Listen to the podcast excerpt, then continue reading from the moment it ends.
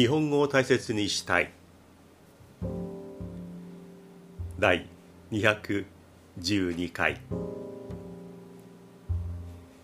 ようこそいらっしゃいませ。思いつくまま気ままに喋っていきます。あっちに行ったりこっちに行ったり話がどんどん飛んでいきます。気ままなおしゃべり何かをしながらそれから何かの途中で聞いてください。のんびりした時間になるといいんですけどね、えー、そういった時間になるようにゆっくりめに喋っていこうと思います。つい最近ではない。つい先ほどいきなりこういう間違いか。もう実は3回目のスタートなのでこのままいきましょう。つい先ほど外に出ました。まだ完全に梅雨の空です。日本はこの関東甲信地方はもう梅雨は明けましたよというような発表があったんですが明けてないですね。私は67回目の梅雨を迎えていますがこの空はまだ梅雨空です。だから気象庁はちょっと失敗したなつんのめてしまったな梅雨が明けたっていうのを早く言い過ぎたというふうにきっと焦ってると思います。まだ明けていないですね。えー、梅雨の終盤によく雨の被害がありますが関東でも埼玉や群馬や栃木つい最近埼玉がひどい雨が降りましたね。それから最近は今日あたりは東北の方岩手とか青森とかあちらの方も雨の被害が心配されています。九州でも相当降りましたね。はい梅雨の終了間際かなりの集中した雨が降ってきそうでね、その被害が広がらないといいですね。はい、梅雨はままだ明けていませんよ。というふうに自信を持って私は言います。このへんてこな梅雨から梅雨明けの時期夏を迎える直前も日によっては暑い日もありますけれどもね。まだ梅雨明けていないというふうに思います。この中でねセミたちがかなり焦ってますね。なんとなく本格的に鳴いていいのか梅雨が明けたっていうふうに人間は思ってるらしいけどなんか変だぞっていうふうに、えー、地面の中で、えー、セミの幼虫が思っていて地上に出てね羽化して、えー、泣いていいのか飛んでいいのかって迷ってるんじゃないでしょうかね。今年のセミは去年の夏は経験していないんですけれどもでもなんかセミの歴史からすると今の日本は変だぞ変な天気だぞっていうふうに思っているかもしれません。ニーニーゼミがようやく鳴き始めました。まだミンミンゼミそれからアブラゼミは一度も私の住んでいるこの界隈では聞いていません。えー、つくつく胞子もまだだし日暮らしもまだである。クマゼミもまだ全然聞いていない。セミが大好きな私にとっては今年のセミは英語でセケイダっていうらしいですね。セケイダ通じてますか？えっ、ー、と今年のセミはちょっと戸惑ってるだろうな。日本はこの時期にしては変な天気だぞ。でも元気に地面から出てきてまたね賑やかに鳴いてくれっていうふうに思います。はい待ってますよセミさんたち。はいセミ大好きなんでねこの時期になるとついセミの話をしてしまいます。はい。えー、メールを2本いただきました。ありがとうございます。ね、メールやコメントってなかなか届いてこないんですが2本いただきました。まず台湾のケリーさん。メールをありがとうございます。えっ、ー、と6月の末以来のメールですね。もう何回かメールを頂戴しています。ケリーさんは台湾で働いている女性ですね。でテレワーク。この、えーパソコンを通じて仕事をするというこのテレワークがもう終わったんだそうですね。それだけ台湾のこのコロナウイルスの状況はいいんでしょうね、えー、以前に戻ってきている。だからテレワークが終わって会社に通うようになった。テレワークをしている時には私のポッドキャストそれから YouTube なども自宅で時々仕事中というか仕事の合間に見たり聞いたりしてくれていたようなんですけれどもテレワークになが終わったので会社に通っている。だから仕事中には聞けませんっていうふうに書いてありますね。はい。それで十分です。何かの暇の時に聞いてください。でもランチタイム34人でランチタイムが取れるようになった職場の仲間ですね。そういう中で YouTube を見て盛り上がっていますって書いてありました。職場の仲間とランチタイムを過ごせる、ね、日常が戻ってきたんですね。その中に私の YouTube がもし話題としてランチの中の輪の中にいるのであればとても嬉しいんですけども他の人の YouTube かもしれないですね。でももし私の YouTube であれば本当に、えー、ランチの邪魔にならないように聞いてもらいたいなというふうに思います、ね、そして皆さんにチャンネル登録をするように進めてください。はい、でぱりランチを皆と取りながらっていうのは楽しそうですね。短いメールなんですけれどもそういったことが伝わってきます。メールは送っていないですけどゴンチさんのポッドキャストはちゃんと聞いてますっていうふうにねびっくりマークをつけて書いてくれました。次回も楽しみにしています。またメールします。次回は今聞いているこの回ですね。ケリーさん何気ないメールなんですが本当に嬉しいです。ありがとうございます。で日常が戻ってきている台湾いいなというふうに思います。日本はまたコロナウイルス感染者がもうここに来てまた急に増えています。例えば東京都について言うと1日の感染者数が2000人台まで落ちたんですが昨日あたりはもう2万人でした、ね、あの一時のピークの数字に近づいている。日本の都道府県の中ではこれまでの中でここ23年の中でこのコロナが始まってから一番の感染者数であるというところもあります。全くコロナが収まっていない。封じ込めていない。苦しいですね、えー、まだまだ本当にコロナには苦しんでいる。でも対応はどうしていいかわからない曖昧な部分がたくさんあります。ワクチンを打ってくれ、ね、治療薬がいろんなものが開発されている。そういう状況はありますそういう報告もあるんですがまだまだコロナから逃れられない日本ですね。はいなんとなく元気が出始めていた日本がシューっていう感じであコロナまだなんだでも、うん、外に出たいな遊びたいなっていう空気なんとなく迷いながらのコロナ対策っていう感じになってきましたね、えー、ケリー C さんありがとうございます。ね、楽しい日々が戻ってきましたね。えー、また気楽に聞いてください。ありがとうございました。そしてもう一方。この方も久しぶりのメールになります。えー、シアトルのママゾンさん。お待ちしていました。嬉しいですね、えー、どうしているかなというふうに時々思っていたんですが、えー、久しぶりにメールが来ました。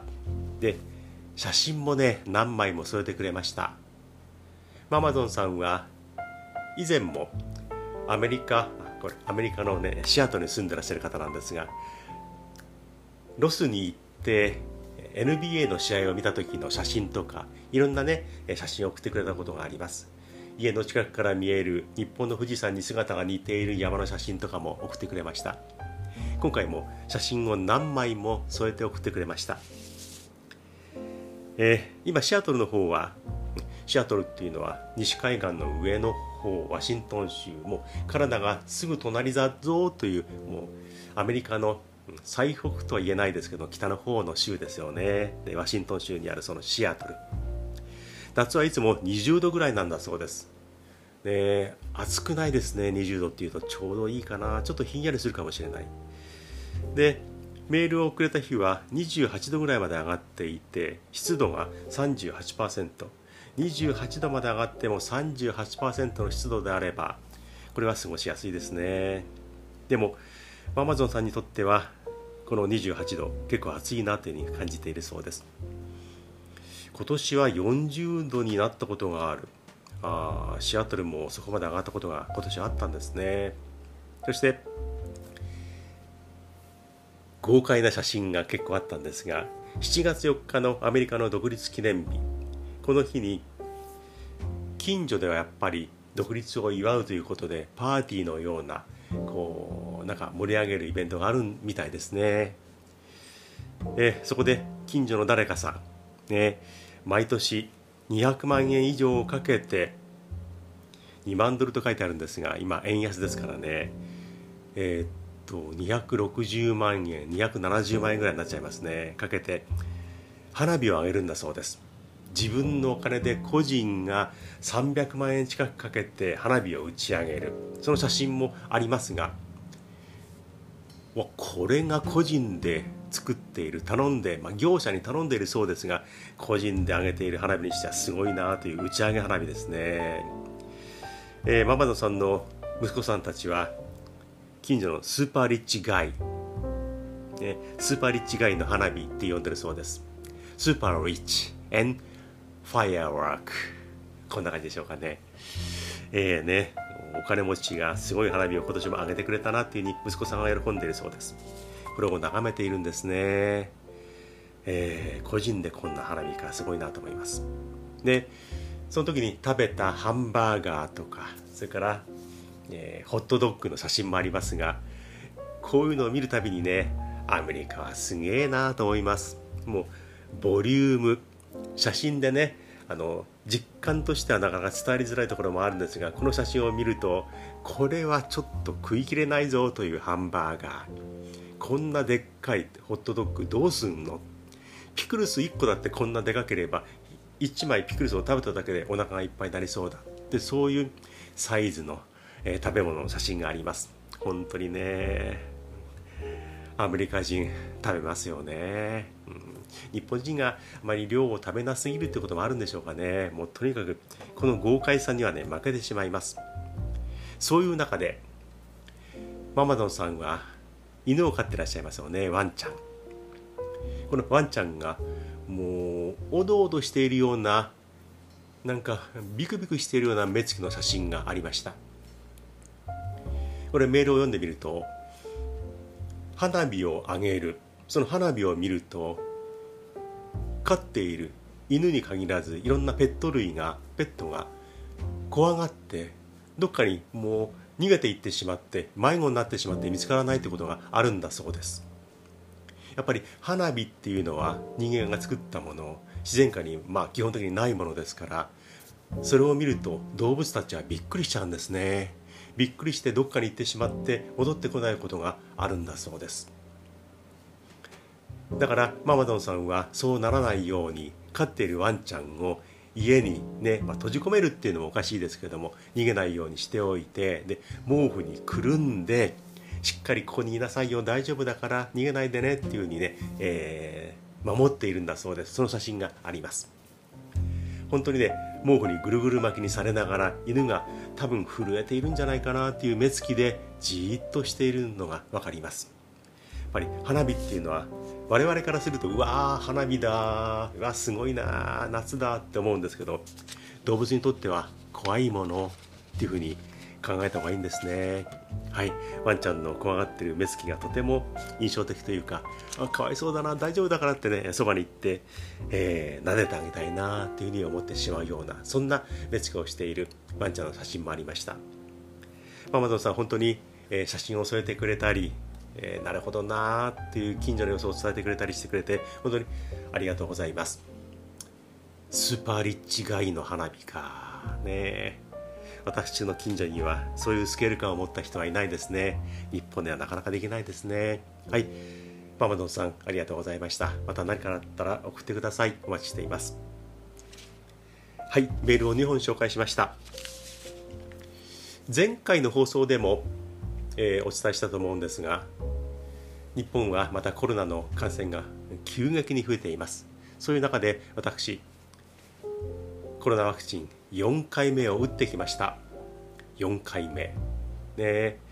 え、私はもう65歳を超えていて今67なんですが、え、横浜市の方ではもうどこどこで接種を受けることができますよ。年配者受けてください。4回目どうぞというふうに連絡が来ました。えー、もう当然3回目もまではきちんと打って今回が4回目。7月の11日に4回目のワクチンを受けてきました。これは集団で受ける大きな会場で受けてきたんですがはい4回目。これまでの3回はファイザーのワクチンを打ってきました。そして今回は4回目。モデルナを初めて打ちました。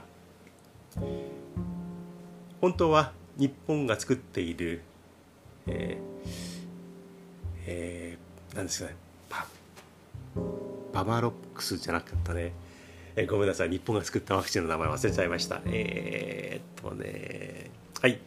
でそれを打ちたかったんですがそれがもうあのいっぱいで打てなかったし4回目で初めて、えー、日本のその開発したワクチンを打つっていうのはダメなようなのでもうこれはモデルナを打とう。ということでモデルナにしました。モデルナの方が副反応が大きいというふうに言われていますよね。でこれまで3回のファイザーについてはほとんど副反応がありませんでした。打った針を刺したところの周辺があちょっと痛いな。翌日日ぐらいまではあちょっと打ったところが痛いな。という程度の反応は残りました。それがもう本当に副反応といえるわずかな、えー、そのワクチン打ったことによる影響でしたよね。ファイザーは3回はそれまではそんな感じでした。で4回目モデルナの方は副反応が大きいよというふうに私も思っていたんですが打ってみてどうだったか。打つ前に私の息子などはモデルナ副反応きついよ。覚悟した方がいいよって盛んに私を脅していました。モデルナを打って強烈な副反応を食らった私の息子からすると親父はファイザーでは反応はなかったかもしれないけれどもモデルナは違うぞ。俺の気持ちはを少しは分かるんじゃないかという気持ちがあったかもしれません。でニヤニヤしながらモデルナを打つ前の私を見ていたんですが打って帰ってきた私を見てなんだって顔をやっぱりしましたね。本当にねあの副反応らしきものがないんですね。もちろん打ったところ左腕の肩の辺り。この打った後の周辺はちょっと痛いな。で翌日ぐらいまでは腕を上げる時にあやっぱここ打ったっていうのはちょっと、えー、痛みがあるので分かるな。という反応があったんですがそれ以外の熱が出るとかだるくなるとか、えー、そういったことはね全然ないです。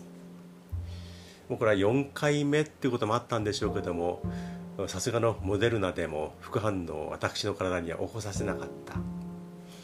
これはね、えー、体が強いのかというよりはもう反応が鈍っているのかなっていう気になります。4回もうちに来た私と同年代の周りの年配の人たち見ていても、えー、打った後に気持ちが悪くなるとかあ今夜が大変だな心配だなっていう顔はほとんどありませんでした。ぱりね60を超えている年齢の人たちは薬品に対してワクチンに対しても敏感な反応っていうのはもうしない体になっているんでしょうね。モデルナ4回目これまでとほとんど変わらずに副反応ほぼゼロということで終わりました。もう副反応があろうがなかろうがワクチンを遠ざけてほしい。あごめんなさい。コロナウイルスを遠ざけてほしいというふうに願うばかりです。でこうなるとコロナとは無縁で過ごしていきたいなというふうに思います。でもね他の人たちはもうワクチンはいいかっていうふうな空気になっているのでちょっと困ったなとも思っています。はい4回目モデルナ。ほとんど影響はありませんでした。さて新聞を見ていたらそうか。そこまで来たかという記事がありました。2024年に導入される。何が導入されるか。アメリカメジャーリーグの公式戦であのプレートアンパイアがストライクボールというふうな判定をする。そのストライクボールという判定を機械に任せましょう。人間の審判ではなくて機械がストライクあるいはボールを判定する。当然これは機械ですからファールチップも判定できるんでしょうね。これができなければ意味がないですからね。とにかくストライクボール人間が判定していったものを機械が決める。もうこれはアメリカのマイナーリーグの方ではテストが行われていて試合の短縮にもつながっているし特に問題はない。だから2024年再来年にはメジャーの方の試合でもこの機械によるストライクボールの判定を導入するという記事がありました。えー、そうなんだ。で読んでみると機械が判定をする。その機械の判定を見て聞いてアンパイアがストライクボールという動作を交えてつけて判定をする。機械が決めたものを人間が代弁して言うだけなんですね。決めるのは所詮機械が決定をする。そうなっちゃうとねアンパイアは連絡係ですね。判定ではない。機械による判定を連絡する。っていうだけのためにストライクボールの判定をする。コールをするってことになっちゃいますよね。なんかね確かに機械でやった方が正確かもしれない。バッターから見て今のはストライクボールだろうっていうことも減ってくるだろうし正確さは増すかもしれない。でも人間味っていうものがねやっぱり試合には左右するっていうのも勝負の世界の中では当然あって、えー、いいと私は思ってるので機械がストライクボール決めるんだつまんないなというふうに思いました。もちろんプレートアンパイアには、え、ホームベース上でのアウトセーフの判定もあるしゲームの進行を司っていく。ゲームの中心ですから、えー、ストライクボールの判定だけが仕事ではないので、えー、やっぱりアンパイアプレートアンパイア出身は必要だと思うんですがなんとなくね、えー、その存在が軽く扱われるようで寂しいなというふうに思います。確かに人間がストライクボールの判定をしていると見ていてもねあ今のはストライクじゃないだろうとかねあれがボールこんなにいいボールを投げたピッチャーがあれをボールって言われたらかわいそうだというふうに思うこともよくあります。結構あります。でもそれも試合のうち勝負の世界のうち。審判によってストライクゾーンというのは微妙に違いがあったしその癖を見極めて組み立てていくっていうのもバッテリーピッチャーキャッチャーの、えー、プロとしての技術の見せ所っていうこともあるんですけどね。正確かもしれない。でもちょっとつまらないなというようなストライクボールの判定を機械でやるっていうこのね、えー、動き導入はなんだかなって思います。どういう機械を使ってどんなスタイルになるんでしょうかね。ちょっとびっくりするようなニュースがありました、はあ、機械か、ね、生身の人間がやっているのを機械が判定する。生身同士人間同士の中でいろんなことがドラマみたいなええー、っていうことが起こってくるっていうのを望む野球ファンねとするとちょっとがっかりという気がします。でもそういう時代なんでしょうね。みんながねスマホを持って歩くような時代スマホを利用するような時代ですからね。えー、いろんなものが変わってくるっていうのは仕方ないのかもしれない。でも残ってほしいなというところはできるだけ残ってほしい、ね、そういう良さは残してほしいなというふうに思いますがその流れにはなかなか逆らない逆らえないようですね。はい。今日はこれくらいでというふうに思っています。いつものように後半は若干早口になったし好き勝手にあっちの話題こっちの話題言ったなっていうふうに思っていますか？はい。今回も私の本領発揮こういう感じでそろそろ終えようと思います。お付き合いありがとうございました。私がやっているこのポッドキャストそれから YouTube YouTube の方はポッドキャストのしゃべりを映像に載せながらお伝えしています、えー、写真を添付したりもしています。こちらの方もよろしくお願いします。YouTube は日本語が好きチャンネルという YouTube それからもう一つは何気ないチャンネルっていうのもやっていますはいえー、2つもやって、ポッドキャストもやっている。で、時々 TikTok もちょろっとやっている。変なやつですよね。いい年こいてというふうに思いますが、できるうちにはやっておこうというふうに思っています。えー、YouTube の方はコメントの書き込み打ち込みをお待ちしています。それから、ぜひチャンネル登録もお願いします。チャンネル登録は本当に増えないものですね。でもコツコツとやっています。プチッと登録もお願いします。お待ちしています。はい。メールの方は大切 .japanese アットマーク gmail.com こちらの方まで送ってください。メールを送るってなかなかできないことだと思うんですが勇気を持って短い文章でも構いません。何気ない1行2行でも本当に嬉しいです。お待ちしています。皆さんは今どんな時間帯に聞いてくれていますか？おはようございます。っていう時間でしょうか？こんにちは。ですか？こんばんは。という時間かもしれない。もしかしたらおやすみなさい To be continued